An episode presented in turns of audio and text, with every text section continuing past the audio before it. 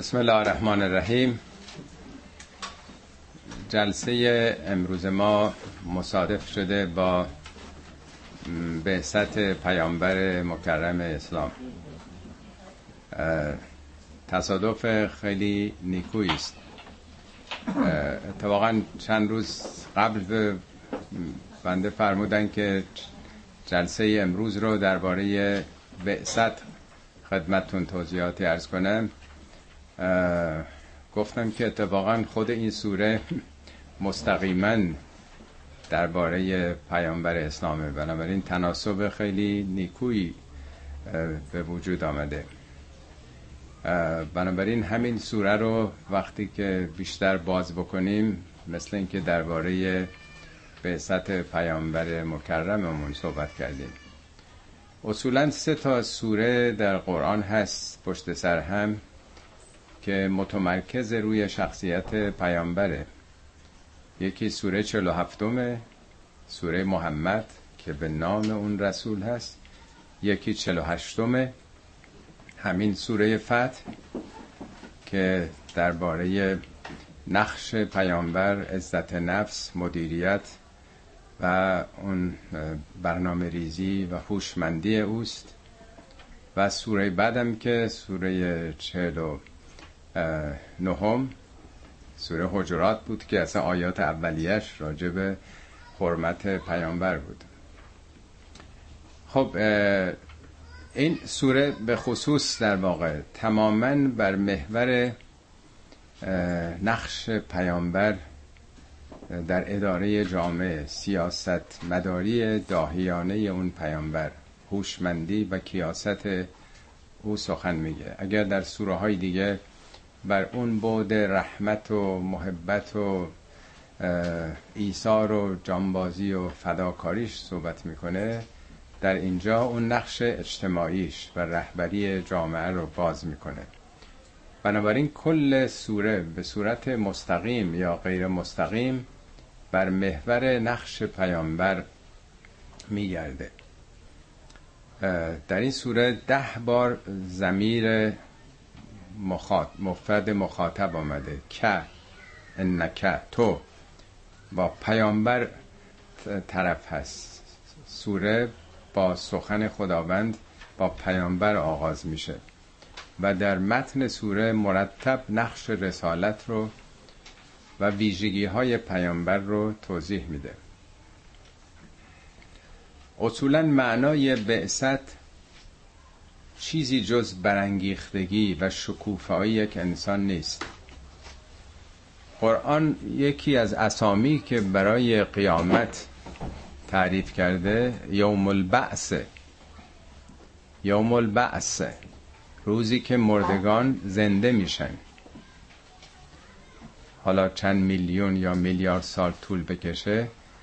پس رستاخیز زنده شدن مجدد آدمیان رو بعثت گفته.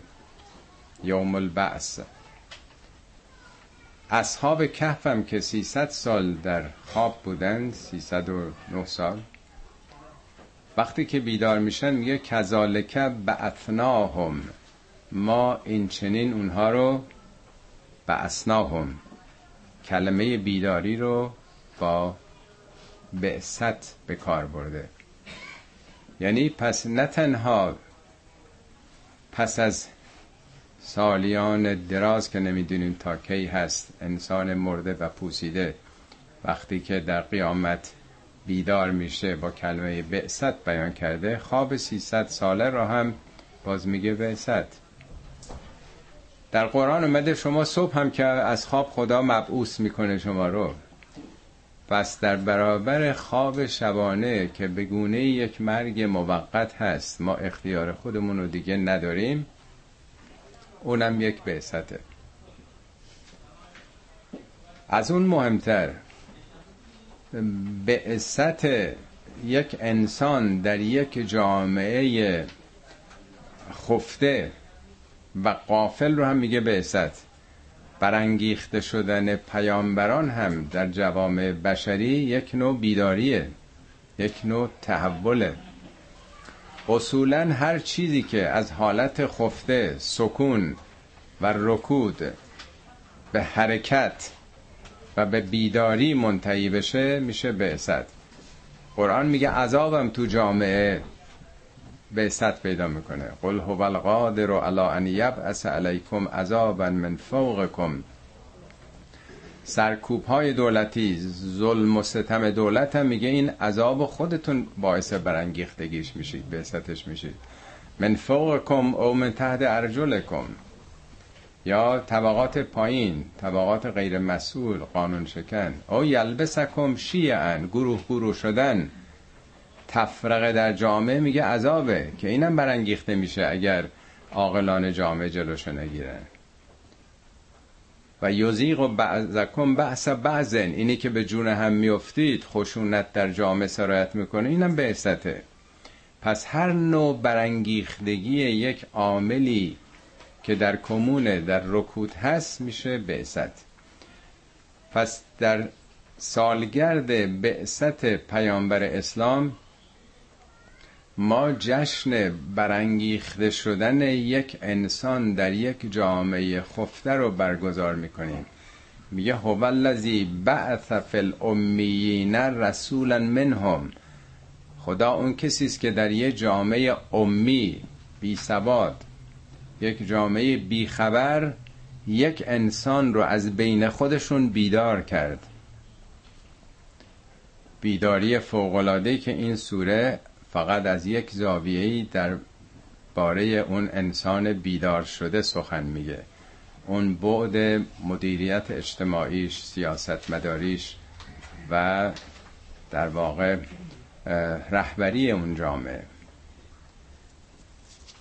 ابتدا بد نیست که یک اشاره به شعن نزول این سوره بکنم بعد وارد آیاتش خواهیم شد. پیامبر در سال ششم هجرت یک تصمیم انقلابی بزرگ می‌گیرن می‌دونید مسلمان ها 13 سال در مکه بودن زیر شکنجه و فشار و آزار پیامبر چندین گروه اینا رو به حبشه فرستاد که جانشون نجات پیدا کنه. و بعدم انقدر شرایط سخت شد که مسلمان ها رو فراری داد از مکه. خود پیامبرم سال سیزدهم شبانه و مخفیانه مکه رو ترک کردن در یه مسیر عوضی هم رفتن که نتونن تعقیب بکنن. داستان رو می‌دونین دیگه تو اون غار سور و غیره. این سالی است که هجرت انجام شد و مبنای تاریخ ما با هجرت پیامبره نه با تولد پیامبر. نه با بعثت پیامبر که فردیه با این واقعه عظیم که یه دی حاضر شدن بکنن از خونه و زندگی و شهر و دیار. به خاطر عقیده و آرمانشون ریسک کنن بپذیرن همه خطرات رو تاریخ رو این واقعه ساخت. خب سال سیزدهم به مدینه هجرت کردن. شهری به نام یسرب بود که بعدا عنوانش شد مدینت الرسول شهر پیامبر. در اونجا هم دست از سرشون بر نداشتن. جنگ های بدر و احد و خندق یا جنگ احزاب و پشت سر هم این جنگ ها ادامه پیدا کرد.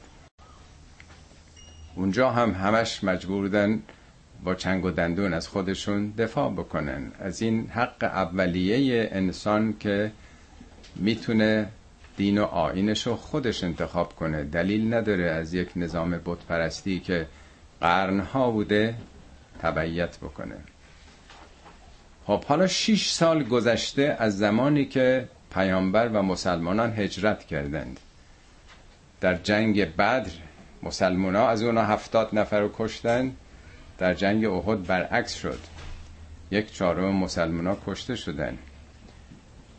خب پس با دشمنی مسلمان ها طرف هستن همون مشرکین مکه که مکه در قبضه قدرت اونهاست همون بود پرستان در سال ششم هجرت که با سیزده و شیش میشه نوزده سال الان از از بعثت پیامبر گذشته چهار سال دیگه هم پیامبر از دنیا میرن. یک تصمیم خیلی عجیبی پیامبر می‌گیرن. در ماه زیقعده است ماه زیقعده یکی از ماهای حرامه. چهار ماه ماه حرامه که اعراب حق نداشتن بجنگن. چهار ماه از سال جنگیدن حرام بوده. در اون چهار ماه مکه محل امن بوده. همه قبائلی که با هم دیگه پدر کشتگی هم دارن اونجا جمع می شدن و هم تواف می‌کردن هم تجارت می‌کردن و اگر انسان قاتل پدر خودش رو همه کسی اونجا پیدا می‌کرد حق نداشت که به او تعرضی بکنه. این در طول قرنها و هزاره ها جا افتاده بود که مکه محل امنه. اونجا هیچ کسی حق نداره. بزرگترین گناه شکستن این صلح و امنیت چهار ماهه در مکه بوده. خب این خیلی خیلی مهم بوده. عامل اصلا وحدت گروه ها و احیاء اون کانون توحیدی شده بود. تصمیم پیامبر اعلام می‌کنن که من می‌خوام برم حج عمره. کجا؟ لانه زنبور. مکان بزرگترین دشمنان. دشمنان مسلح. دست خالی با احرام. دو تا پارچه سفید. البته حاجی حق داشت همیشه یه شمشیر هم داشته باشه. در سفر مجاز بودن. اعلام می‌کنه که می‌خوایم بریم امسال عمره. شیش ساله که حالا از مکه فاصله گرفتن مکه که شبانه فرار کردن. با اون شیوهی که همه می‌دونید. خیلی سیاست عجیبیه. 1400 نفر مهاجر و انصار و بادیه نشینان را میفتن به پیامبر. اگر بخوایم در زمان خودمون اهمیت این کار رو در مثال بیاریم شما فرض کنید در جنگ ایران و عراق جنگ هشت ساله ایران عراق آقای خمینی اون وسط اعلام می‌کرد که خود ایشون و شورای انقلاب و همه پاسداران می‌خوان برن کربلا بر زیارت. اعلام بکنه. اعلام رسمی همه جای دنیا. صدام چیکار می‌تونست بکنه؟ برای جنگ که نیمده یعنی به قول شطرنج بازا آچمز می‌کرد صدام رو. حالا تازه صدام که اهل تسنن بود اعتقادی به این زیارت ها نداشت. ولی هیچ کار نمی‌تونستن بکنه. هم کشورهای دیگه اسلامی چون به حال اعتقاد به چنین چیزی دارن. یا آقای خامنه ای تو این شرایطی که ما با عربستان در این مشکلات هستیم اعلام بکنه. به جای این راهپیمایی کربلا خود ایشون و تمام تشکیلات ما می‌خوایم بریم زیارت حج. چیکار می‌تونه بکنه سلطان سلمان؟ همه دنیا هم دارن نگاه می‌کنن دیگه. یا مثال ساده تر مجاهدین که دنبال براندازی بودن اعلام می‌کردن که ما می‌خوایم خود آقای رجبی و نمی‌دونم همه تیمشون می‌خوایم بیا مشهد بریم زیارت امام رضا. از نظر افکار عمومی ایران اعتبار که قائلن. یعنی واقعا در دوراهی عجیبی قرار میده طرف مقابلو یعنی چیزی که افکار عمومی اون رو قبول داره. یعنی پیامبر در 1400 سال پیش نیرومندتر از قدرت ارتش افکار عمومی رو تشخیص داده که با استفاده از قدرت افکار عمومی ابزاری که قوی تر از اینم نیست کارمون رو پیش ببریم. کل سوره راجع به این ماجراست. موافق و مخالفا و اینکه چه اتفاقی افتاد. این تصمیم بسیار عجیب پیامبر. اکثریت فکر می‌کردن که اینا دیگه برای ابد بر نمیگردن. مگه میشه اینا که با هم پدر کشتگی دارن؟ چطور اینا همینجوری را میفتن میرن؟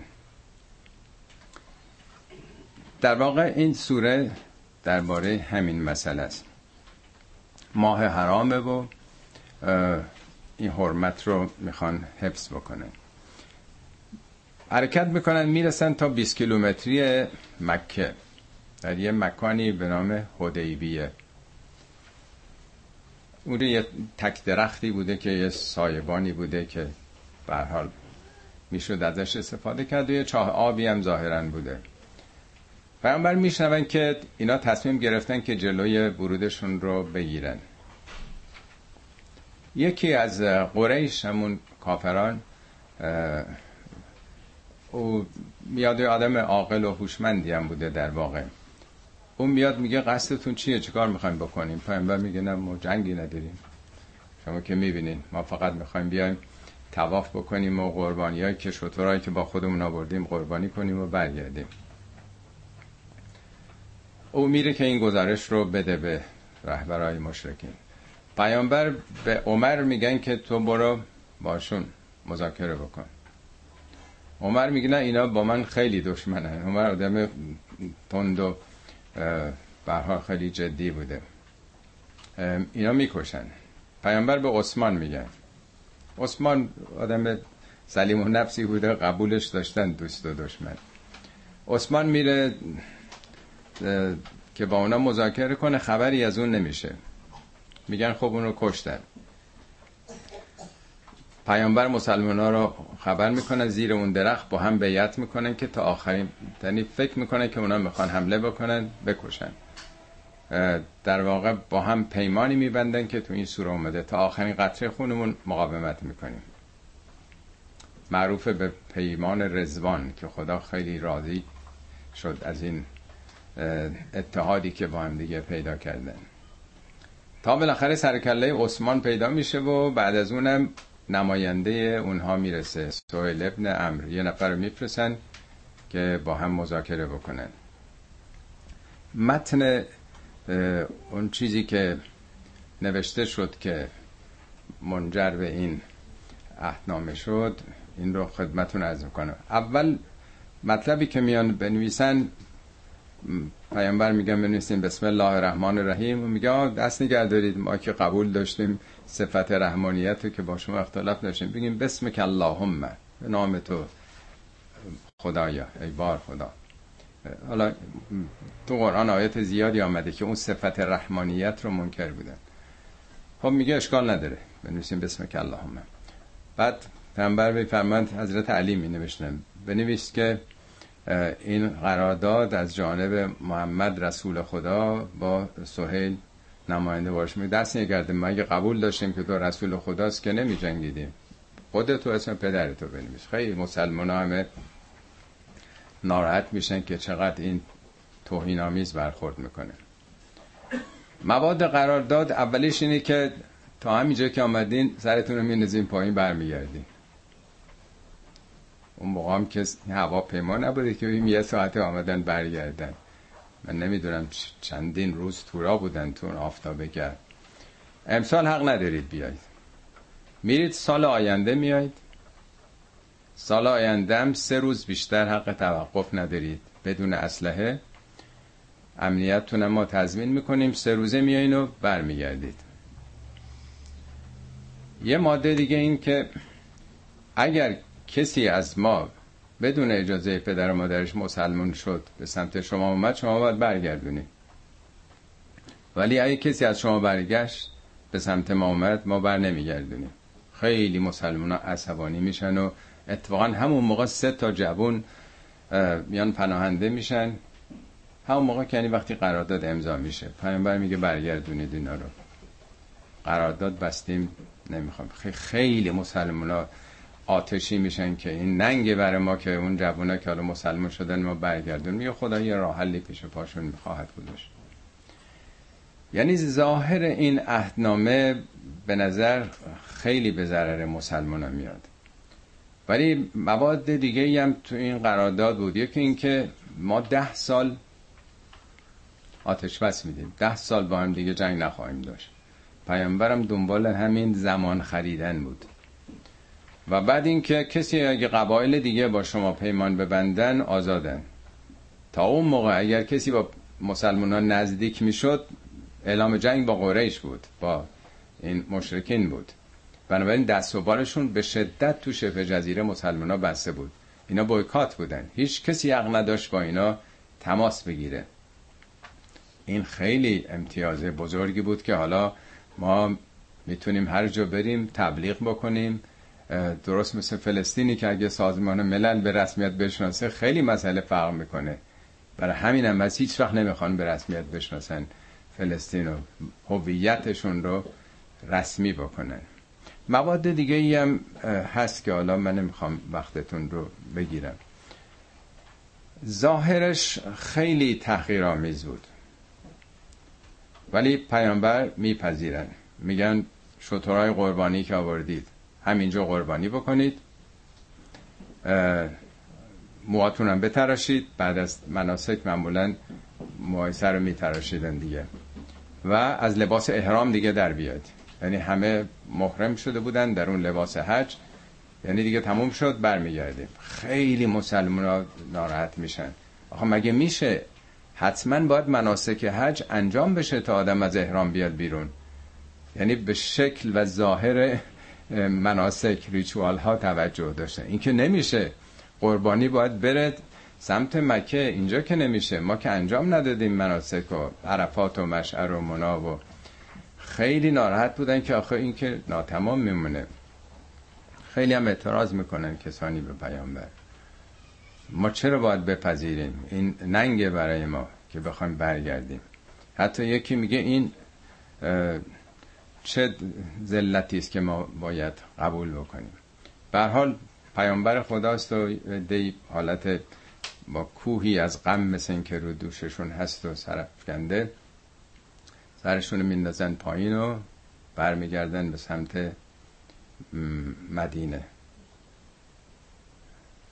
یک ذره که نگذشته بودن وحی نازل میشه. انا فتحنا لک فتحا مبینا.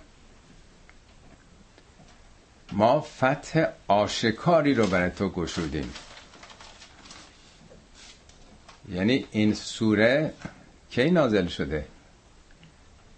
در بازگشت از حدیبیه که به ظاهر یک شکست خفتباری بوده خدا میگه این فتح المبین بود. این فتح المبین بود. نکته خیلی خیلی مهمیه. فتح یعنی چی؟ گشودن به کلید میگن مفتاح. مفتاح کلیدی که باز می‌کنه. نیست؟ خدا فتاح خیر الفاتحینه خدا یعنی بهترین پیروزمندانه. بهترین گشایندگان گره هاست. این دعای هم شعیب هم نوح. رب منفته بیننا و بین قومنا بالحق. خدایا اون گره مشکلات و دشمنی هایی که بین ما و بین این قوممون به وجود آمده بازش کن. کلمه فتح رو به کار می‌بره. فتحنا علیهم ابواب سما درهای آسمان رو فتح کردیم. یعنی چی؟ باز کردن یه دری که بسته میشه فتح. اگر به پیروزی در جنگ هم گفته میشه فتح برای که شما یه مشکلی مقابلتونه. گره خورده کار شما. روابط ایران و امریکا در چه شرایطیه؟ ما الان در محاصره اقتصادی هستیم. دنیا رو علیه ایران تحریک کرده امریکا. کشورهای عربستان و نمی‌دونم دوبه و کویت و غیره. در چه بنبستی ما قرار گرفتیم؟ اینا گره نیست؟ حتما فتح نظامی باید کرد. حتما یک کشور ضعیف باید بتونه ابرقدرت جهان رو با نیروی نظامی شکستش بده. یا فتح یکی از مواردش پیروزی نظامیه. ژاپن و آلمان که هر دو شکست خورده جنگ بودن ارتش امریکا حضور داشت در کشورشون. چیکار کردن اینا که آلمان امروز حرف اول رو تو اروپا می‌زنه. اقتصاد اول رو داره. بزرگترین معتبرترین کشور اروپای آلمانه. چیکار کردن ژاپن که اختراعاتش بیش از امریکاست. ماشین های ژاپنی امریکا رو پر کرده. اینا چیکار کردن؟ با نیروی نظامی گشودند فتح کردند این گره ها رو یا با عقلشون با دانششون. مسئله همینه که ما همچنان در هزاره های پیش داریم زندگی می‌کنیم. فکر می‌کنیم که با مشت گره کرده با دشنام دادن با مرگ خواهی میشه با مخالفان با دشمنان طرف شد. این سوره بهترین مدل بهترین الگوست که چگونه پیامبر بدون اینکه بجنگه بدون اینکه خونی ریخته بشه استفاده کرد از عامل صلح از عامل پیس سلم با دو تیکه لباس سفید. رفت در دل دشمن. و این باعث شد همین پوانی که مسلمان ها گرفتند. این باعث شد که دو سال بعد مکه بدون خونریزی فتح شد. چون اونا نقص کردن. این بندهای قرارداد و مشرکی نقص کردن پیامبر گفت حالا که نقص کردن قرارداد به هم خورده. مسلمانان چند نفر بودن سال 13 هم از مکه اجرت کردن؟ من گمان نمی کنم بیشتر از 150 تا بودن. سال ششم با 1400 نفر پیامبر رفته بود. وقتی که این وقت رو خریدن این زمانو تونستن تبلیغ کنن با کسان دیگه. دو سال بعد با ده هزار نفر مسلح پیامبر رفتن مکه. ده هزار نفر که اینا این عظمت رو دیدن اصلا درهای مکه هم باز کردن. جنگی هم نشد. پیامبر گفت همه تون آزادی. همه هم دیگه رو در آغوش گرفتن و اونا خیشاوند بودن دیگه با هم. مکه بدون خونریزی فتح شد. چه اتفاقی افتاده بود؟ همین که گره ها گشوده شد این دعواها این بدبینی ها بدخواهی ها از موضع صلح و آشتی پیامبر جلو رفت آغاز پیروزی های بزرگ دیگه شد. و خاطر همین بود که وقتی برمیگشتن همه ناراحت و ناراضی و قر می‌زدن این سوره نازل شد. انا فتحنا لک فتحا مبینا. فتح آشکار. پیامبر در همین سفر بود که وسط راه نامه نوشت به امپراتور روم به خسرو پرویز امپراتور ایران. همه می‌گفتن اینا رو به ده را نمیدن. سراغ خونه کت خدا رو پیامبر گرفته. یعنی برای پیامبر مسلم بود که حالا که ما این امتیازات گرفتیم خداوند این بشارت با آینده داده ما دنیا رو دعوت بکنیم. همه اصلا تعجب می‌کنه که چیکار داره می‌کنه این مرد. چقدر خوشبینه چقدر روشن می‌بینه آینده رو. حالا مقایسه کنید با رهبران جوامع اسلامی. آیا اینجوری فکر می‌کنن؟ انقدر هوشمندانه و داهیانه. نتایج کاراشون رو آیا تو دنیا میسنجن که این تهدیدا این حرفا این رجز خونی ها چه اثری تو دنیا داره؟ قدرت افکار عمومی رو به خصوص تو این زمان درک می‌کنن. اون موقع که اصلا افکار عمومی به این معنا نبوده. فقط یه حرمتی روی مکه داشتن به حال هم صلح طلبی پیامبر و مسلمان ها همه جا میپیشه دلها رو جذب می‌کنن به رسمیت شناختن اسلام و مسلمان ها و این که رفت و آمدها آزاد میشه دیگران باشون تماس می‌گیرن. و مقدمه میشه برای بعدا فتح خیبر و مکه و فتوحات دیگه. خب این یه مقدمه بود که مقداری طولانی تر توضیح دادم که تناسبی با این روز مبعث داشته باشه. حالا وارد سوره میشیم با جزئیات بیشتر. البته سه جلسه این سوره وقت خواهد گرفت ولی این ده آیه اولش رو تو این جلسه با این نیم ساعت باقی مانده خواهیم خوند. نام سوره همطور که از کردم فتحه اگر منظور قلبه نظامی بود ما اسامی دیگه هم داشتیم. یکی قلبه است خود قلبه عربیه. یکی زفره اینا پیروزی های نظامیه. یا ظهور یعنی چیره شدن. ولی فتح بیشترین مواردش همون گشایشه اگرم پیروزی جنگ رو عرض کردم. فتح گفتن به خاطر اینکه مشکلتون با دشمن حل شد. رفع گرفتاری ها و کینه و نفرت ها و خونریزی ها و خرابی شهرها شد. خب بسم الله الرحمن الرحیم. انا فتحنا لک فتحا مبینا. انا فتحنا انا تأکید. صد درصد بدون شک و تردید. ما برای تو گشودیم فتح کردیم. فتحا مبینا. یک فتح آشکار جایی تردید نداره. به وضوح این فتح بود گرچه صلح بود در ظاهر. اینجا اولین سوالی که مته میگه انا. چرا میگه انا؟ بعضی ها گفتن که پادشاه ها همیشه می‌خوان میگن ما علا حضرت همایونی یا ما مقامات. خدا هم وقتی می‌خواد عبوعتشون نشون بده میگه ما. نه اینطور نیست. خدا هر وقت بگه ما نظامات خودشه. نقش انرژی های مثبت جهان یعنی فرشتگان امدادگر و نقش خود مؤمنی نقش خود رسول. اگر غیر از این باشه میگه من. فقط نقش خداست نه خلقتش. یعنی این اتفاقی که افتاد تو ای پیامبر با مدیریت زیرکانت مؤمنین با فداکاری و جانبازیشون فرشتگان با امدادهایی که کردند انرژی های مثبت جهان همه اینا در چارچوب مشیت الهی میشه ما. و اینا خدا که برای هیچ پیامبری نیومده که به جنگه که او رو پیروز بکنه. این هم, هم پیامبر ما هم شکست خوردن. اونو موقع چه پاسخ میدن؟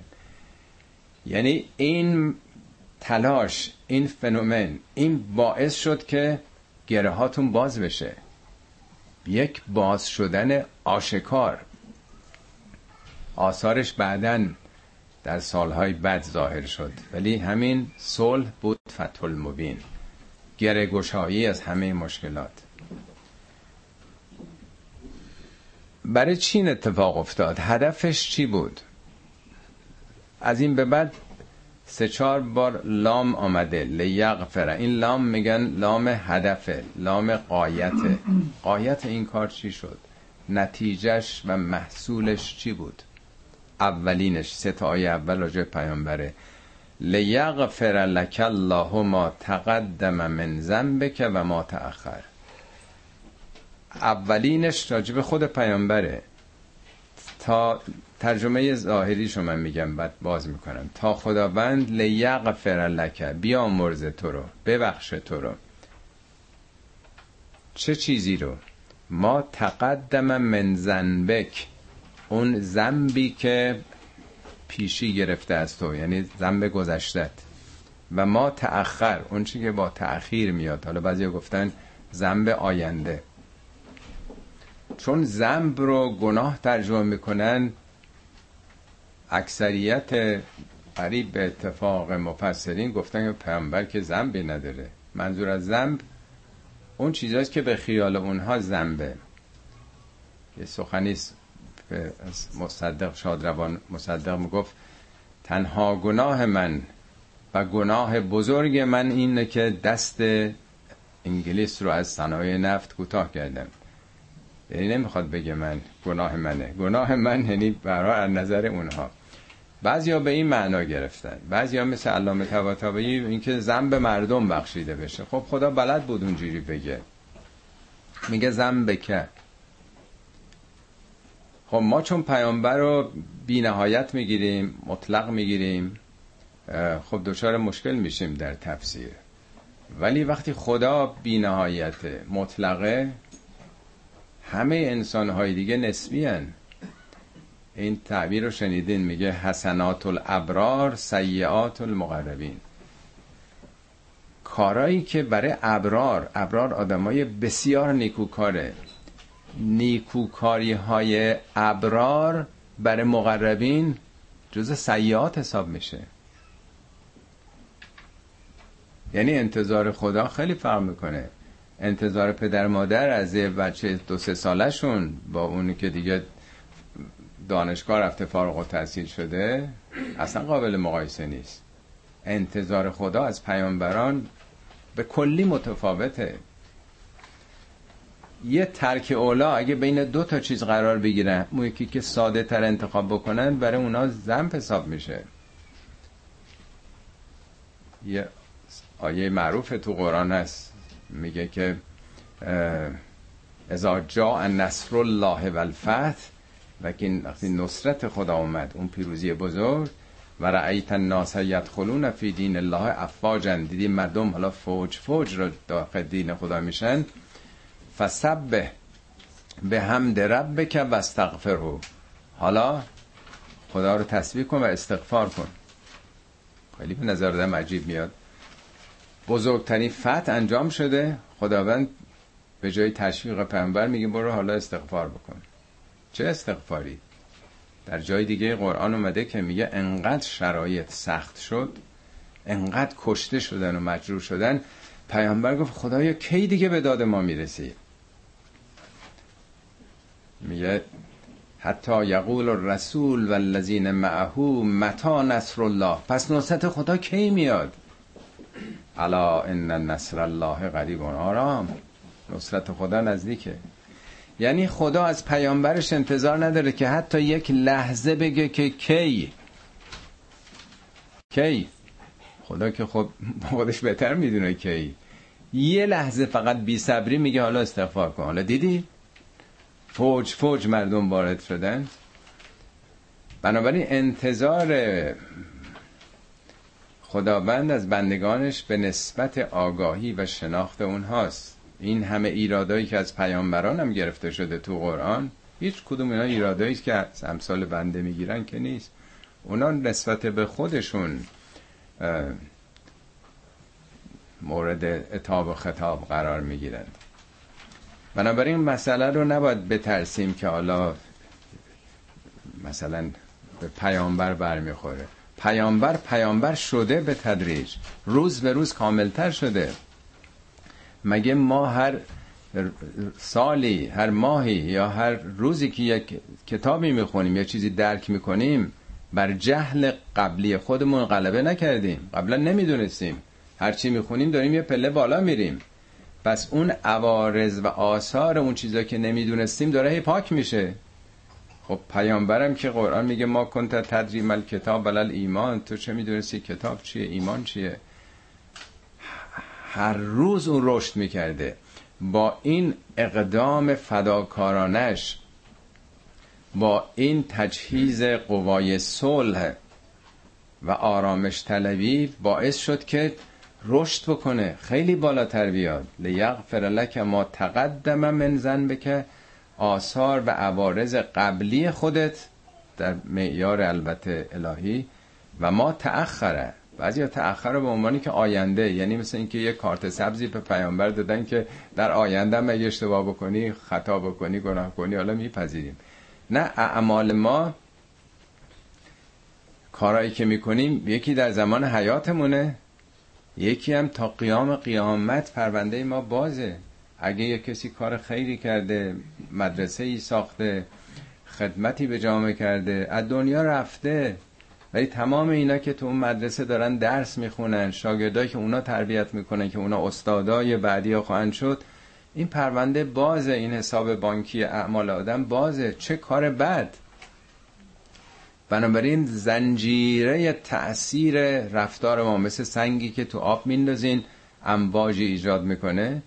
اینا با تأخیر آمدن آثار اعمال انسانه. اولین نتیجه این تلاش که به فتح المبین کشیده شد رشد کردن تو و پیراسته شدن از همه آثار رفتارهای نسبی قبلیت بود. یعنی تو یه مرتبه جهش کردی. این یک. و یتم نعمته علیک. نعمتشو خدا بر تو تمام کرد. پس نشون میده قبلش تمام نبوده دیگه. یعنی تو خیلی بیشتر برخوردار از رحمت خدا شدی با این کار. سه. و یهدی که سرات مستقیما.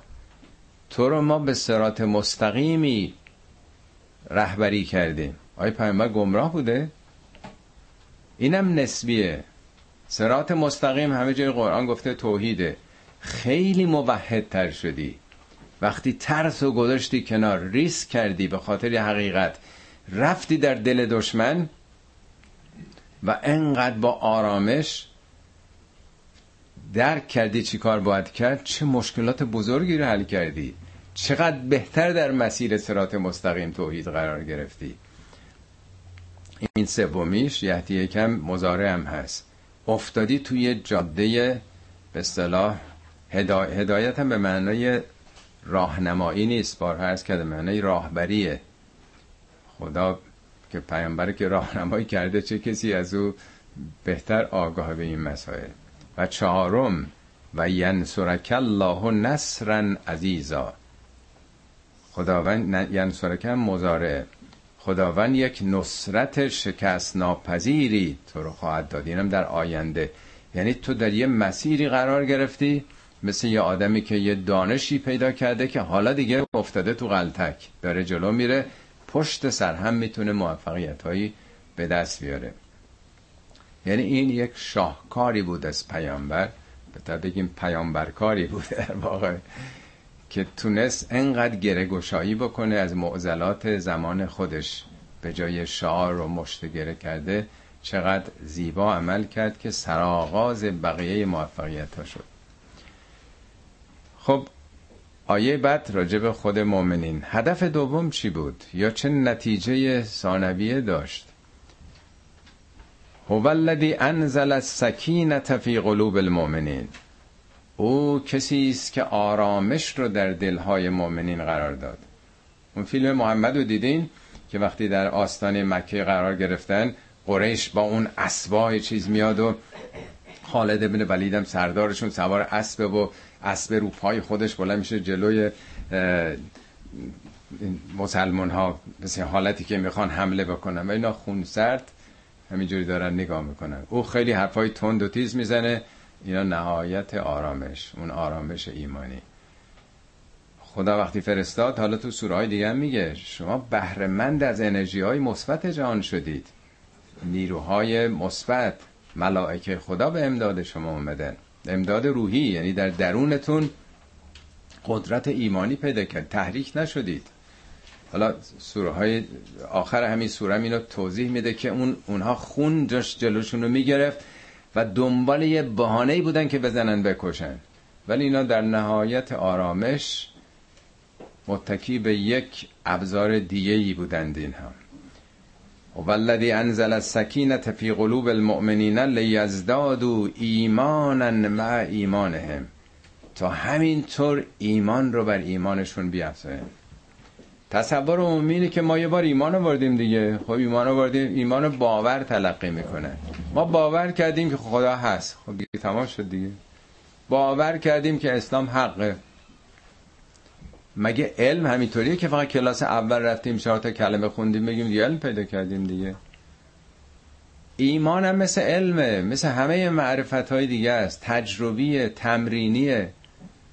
همینطور که پیامبر پیامبرتر شد مؤمنین هم مؤمنتر شدن. لیزدادو تا ازدیاد زیاد کنن. زیاد کنن ایمانی روی ایمانشون. همینطور ایمانشون تقویت بشه. ولله جنود و سماوات و الارض همه سپاهیان آسمان ها زمین از آن خداست. کدوم سپاهیان؟ نه اینکه لشکر نظامی. یعنی فرشتگان یعنی نیروهای جهان انرژی های جهان متعلق به خداست. بنابراین شما اگه در مسیر درست قرار بگیرید القای همه انرژی ها به شما انجام خواهد شد. و کان الله علیما حکیما. خدا کارش رو علم رو حکمته شما خودتون منطبق بکنید برخوردار میشید. جی پی اس اتومبیلتون تنظیم بکنید روشن کنید. متصل شدید به این سیستم. راهنمایی میشین دیگه. نیروهای زیادی تو جهان هست. شما انباج رو باید بگیرید. اگه گرفتید خب دیگه همه در خدمت شما دیگه. لیدخل المؤمنین و المؤمنات جنات تجری من تحت الانهار خالدین فیها. اینم لام این سومین هدف بود. هدف از این ابتلاع چی بود؟ یا به چه نتیجه رسید؟ خدا این آزمون ها رو برای چی قرار داده؟ تا مردان و زنان مؤمن به بهشت هایی داخل بشن که نهرهایی از زیرش جاریه.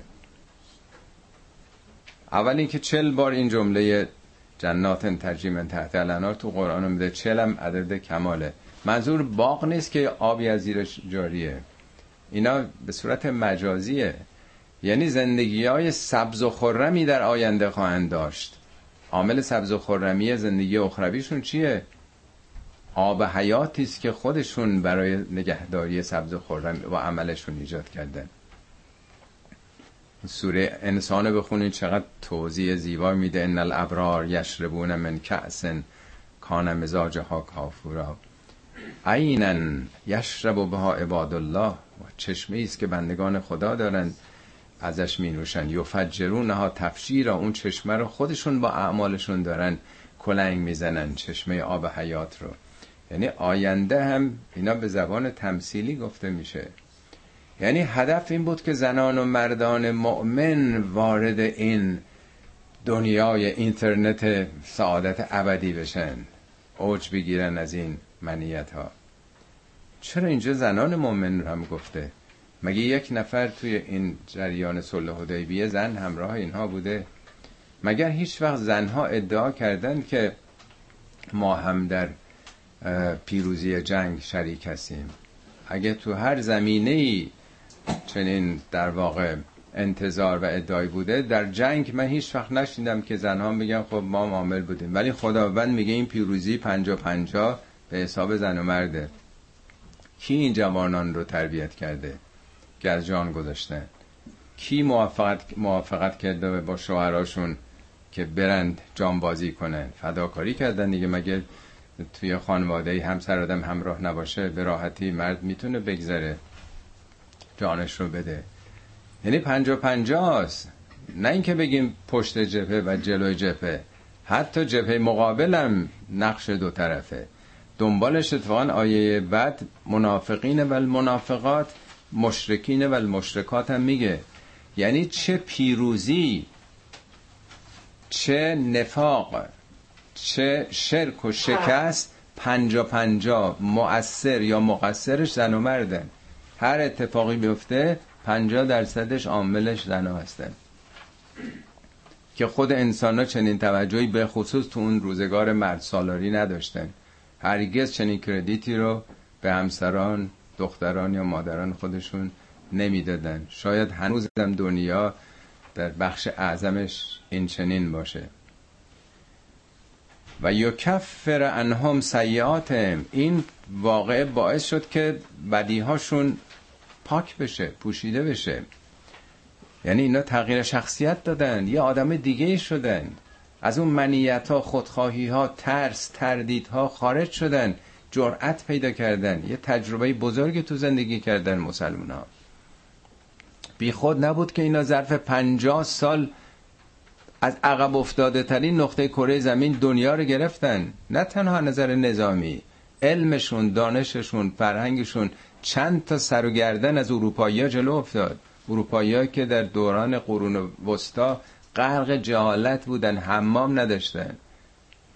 در موقع که تا قرن چهارم پنجم صدها دانشگاه توی تمدن اسلامی اون موقع بود. استادای اونا از ابن سیناها و نمی‌دونم رازی ها و خیلی دانشمندان اسلامی بود که اونجا رفت اصلا الگو و مدل از دانشگاه اسلامی گرفته. اولین دانشگاهی هم که تو اروپا تأسیس شد یک زن در آندلس یک زن مسلمان تأسیس کرد.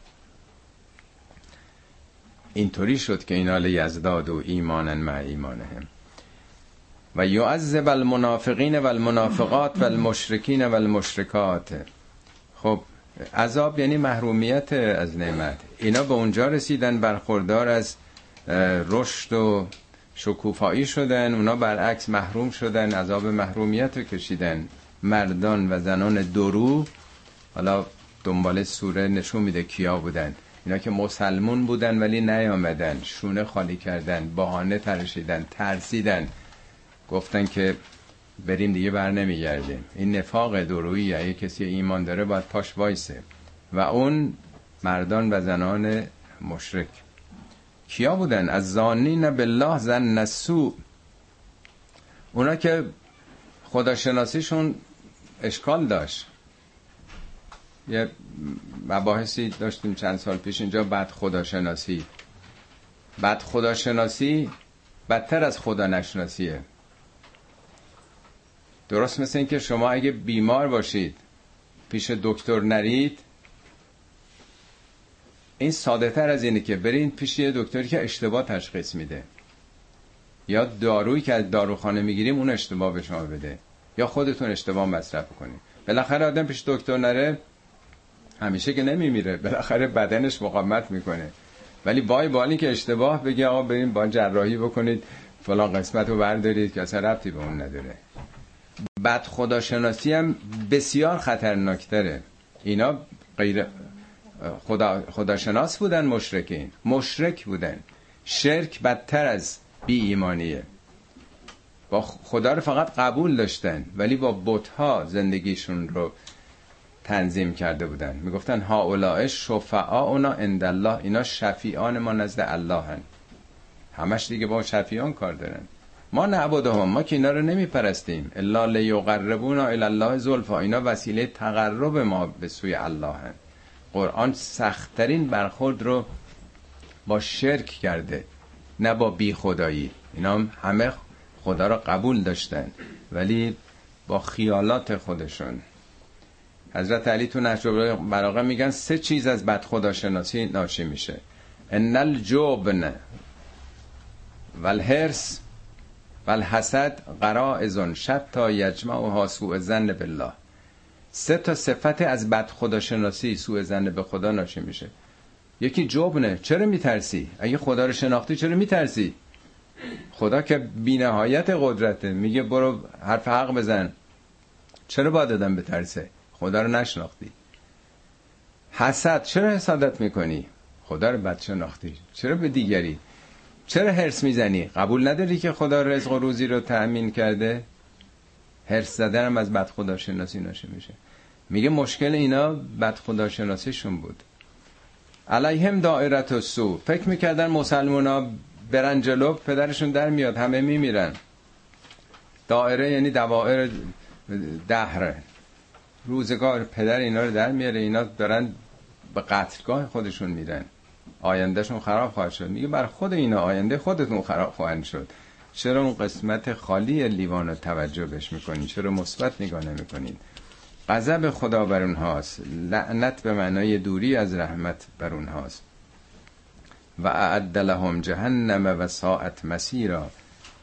جهنم برای اونها آماده شده. اعداد یعنی خواص مثل میگیم که هر کسی سم بخوره میمیره. برای سم خدا اعده یعنی آماده کرده. این خاصیت رو درش گذاشته که سم کشنده است. هر کسی اگه سقوط کنه از یه بلندی میمیره. این ویژگی رو خدا گذاشته در جسم ما. از یه ارتفاع بالاتر همون میشکنه. و اینو خدا گذاشته قوانین جاذبه رو. میگه راه خلاف و خطا هم یه عوارضی داره یه آثاری داره تو نظام خدا. و ساعت مسیر چه بد شدنیه. مسیر با ساد یعنی پراسس شدن در واقع. آخرش به کجا می‌رسن؟ بد جایی می‌رسن. این شیوه ها شیوه های درستی نیست. راهی که تو می‌روی به ترکستان است. ولله جنود و سماوات و و کان الله عزیزا حکیما. این برای بار دومه که تکرار میشه. بار اول در مورد مؤمنین گفت که برخوردار از نیروهای مثبت جهان انرژی های مثبت خواهند شد. اینجام در مورد این کسانی که منکرن داره میگه. اینام در معرض نیروهای منفی جهان قرار می‌گیرن انرژی های منفی. درست مثل این که شما غذاهای سالم اگر میل بفرمایید انرژی داره و خاصیت داره برخوردار میشید. اگر آدم چیز آلوده مصرف بکنه خب به ضرر خودش تمام میشه دیگه. همه چی تو دنیا همینطور هست. انا ارسلناک شاهدن و مبشرن و نذیرن. ای پیامبر ما تو رو فرستادیم. که چیکار بکنی؟ سه تا نقش اینجا برای پیامبر قائل شده. نمیگه ما ولایت مطلقه به تو دادیم. یک شاهد. تو شاهدی. شاهد یعنی الگو یعنی رول مدل در قرآن اومده میگه که کذالک جعلناکم امتا وسطا ما شما ای مسلمان ها را یه امت وسطی متعادلی نه چپ نه راست نه افراد نه تفرید قرار دادیم. لتکونو شهدا علی الناس. تا بر مردم دنیا شاهدانی باشید. یعنی مردم دنیا شما رو نگاه کنن. شما شاهد باشید. حالا کاملا برعکس مسلمان ها دارن به دنیای غرب نگاه می‌کنن. از اونجا الگو می‌گیرن مدل می‌گیرن. همه می‌خوان یه جوری چهار تا کلمه انگلیسی هم وسط صحبتاشون باشه بگن ما به اونها نزدیکیم. نگاه ها عوض شده ولی خدا خواسته برعکس بشه. شما علمتون فرهنگتون اخلاقتون دانشگاهتون. دنیا از شما باید الگو بگیره. حالا فراوون تو قرآن. اینجا میگه پیامبر الگوی عملیه. ولکم فی رسول الله اسوتون حسنه.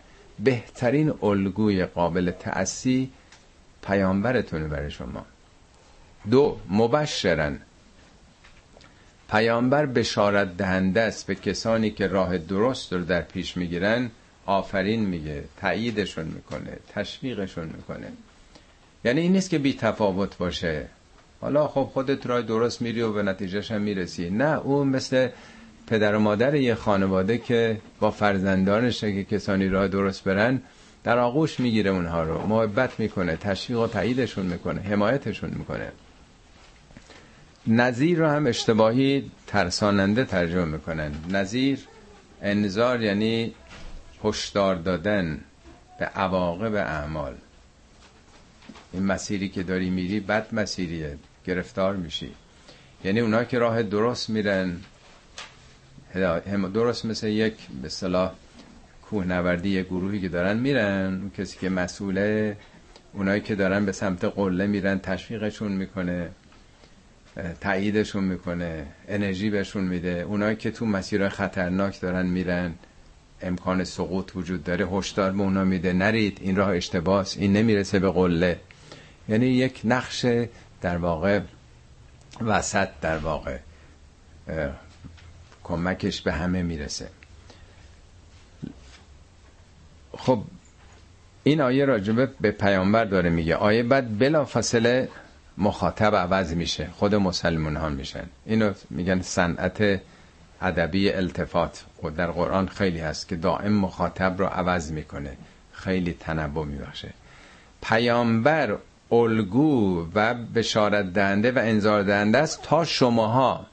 لتؤمنو بالله و رسولهی تا شما باور کنید به او به خدا و به رسولش. و تو از روح تو از روح یعنی یاری کردن. یاری بکنید این مسیر خدایی رو و تو روح برای خدا وقاری قائل باشید. وقار یعنی اون سنگینی یعنی خدا رو در چند جای قرآن میگه که ما قدر الله حق قدرهی. خدا بندگان حق خدا رو درست نشناختن. اون قدر و اندازه خدا رو که فکر می‌کنن خدا یه آدمی مثلا یا یه چیزی مثلا در همین قواره انسان حالا علمش مثلا صد برابر. خدا که میلیاردها کهکشان یه گوشه ای سر سوزنی فقط از آفرینشش هست. مگه میشه اینا رو در سطح انسان ها آورد که ناخداگاه آدم دنیاش جهانبینیش همون جهانبینی محدود بشری باشه درباره خدا؟ خدا رو عظمت رو بشناسین و تو سبهوه و بکرتن و اصیلا خدا رو صبح و شام تسبیح کنید. تسبیح هم به معنای همون عمل پاکی که تو این سیستم هر کسی نقش خودش رو باید ایفا بکنه.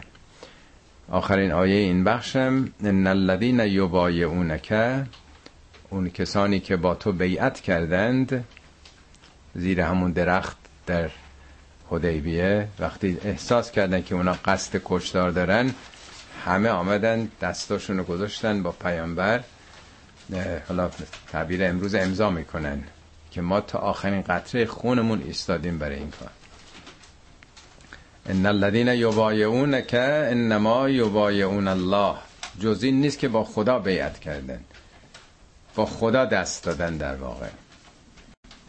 جای دیگه قرآن هم میگه که اونا که با پیامبر بیعت می‌کنن با خدا بیعت کردن. ید الله فوق ایدیهم. این جمله دیدین که تو کاشیام تو ایران میریسن بالای خیلی خونه است دست خدا بالای دست هاست. یعنی شما که با هم دست دادید دست خدام رو دست شما. خدا تایید کرد این به اصطلاح پیمانی رو که با هم بستید. ید به معنای البته قدرت دیگه. خدا که این مجازی به معنای دست. فمن نکث فانما ینکث علی نفسه. هر کسی که نکث نکث هم بیشتر مترجمه نقضه نقض کردن این پیمان رو نقض بکنه به ضرر خودش کرده. و من اوفا کسی که وفا بکنه به ما آهد علیه به اون عهدی که با خدا بسته فسیعتیه اجرا عظیما. خداوند اجر عظیمی به اون میده. این جمله فین نماین کسو علا نفسه نکسه خیلی معنای جالبی داره که با نقض عهد فرق داره. یه آیه‌ای در قرآن اومده به مسلمونا بعد از اینکه اتحاد پیدا کرده بودن میگه مثل اون زنی نباشید. فلا تکونو کلتی نقضت غزلها من بعد قوتن انکاتن زنان نخریس قدیم یادتونه که پشم و پنبه رو در اون چیزای نخریسی. این الیافی که شما یه پنبه یا مثلا پشم و زیر میکروسکوپ قرار بدین این الیافش چپ و راسته و راحت از هم باز میشه.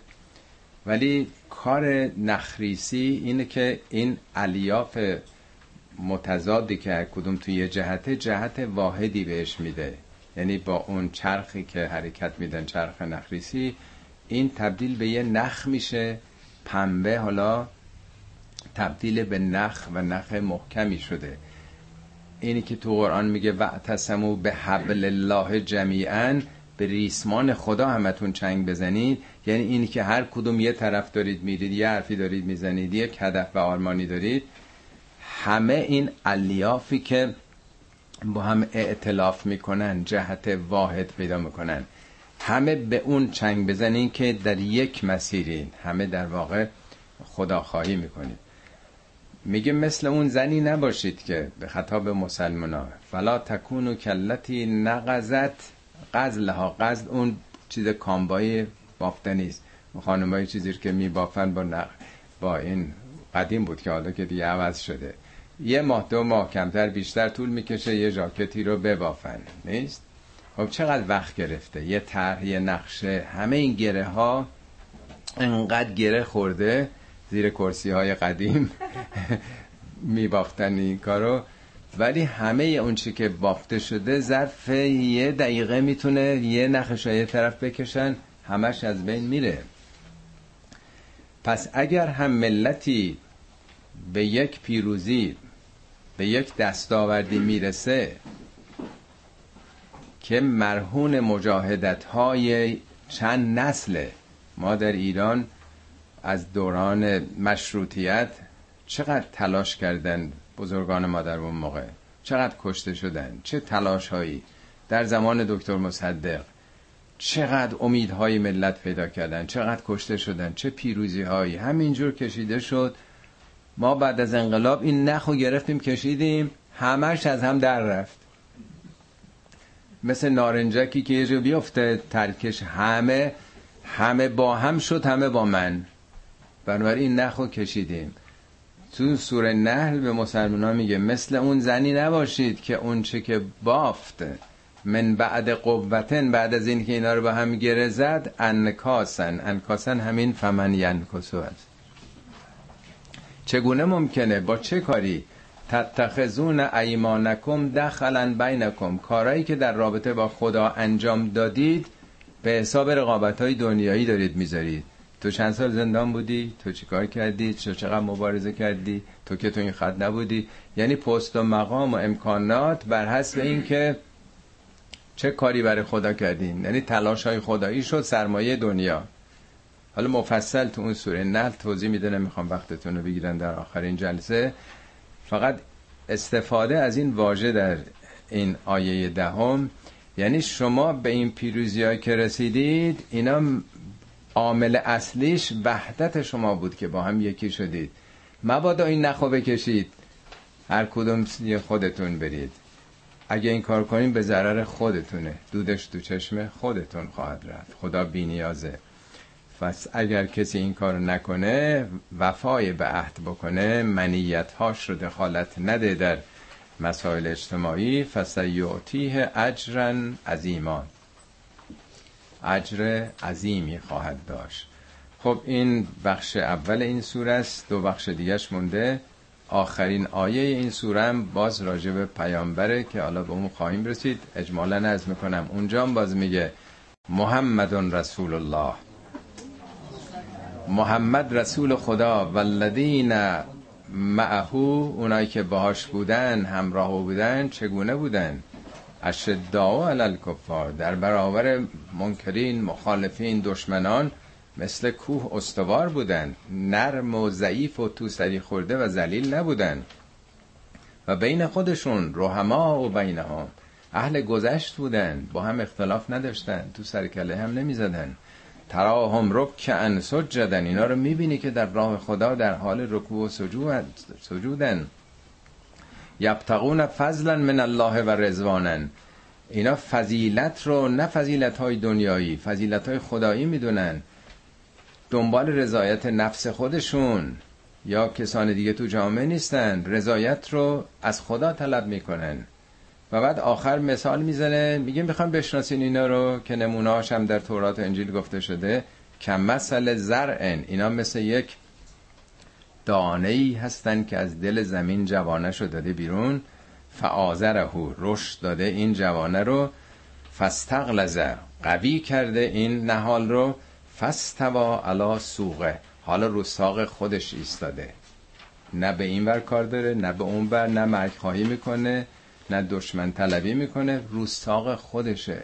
یعجب الزرا زاره کیف می‌کنه. باغبان وقتی نگاه می‌کنه میگه این یک جوانه نیم سانتی بود. ببین ماشاءالله چه رشدی کرده رو پای خودش. یعجب الزرا لیغیظ بهم الکفار. وعد الله الذین آمنوا منکم و عمل الصالحات. حالا دیگه دنبال یه آیه آخرم حالا بعدا به موقعش توضیح بیشتر میدم. اونجا باز می‌بینید که این عزت نفس این هوشمندی و صلح طلبی پیامبر بدون اینکه دشمنی و کینه با کسی داشته باشه در نهایت اقتدار او رو معرفی می‌کنه که واقعا بهترین الگوی دوران امروز جوامع اسلامی است که در ذلت و توسری خوردگی و عقب افتادگی داریم زندگی می‌کنیم. بشناسیم پیامبرمون رو که چقدر عزت داشت و اون عزت رو چگونه با افکار عمومی به دست آورده بود. به جای جنگ طلبی و خشونت با صلح در واقع تونست دلها رو تسخیر بکنه. صدق الله العلی العظیم.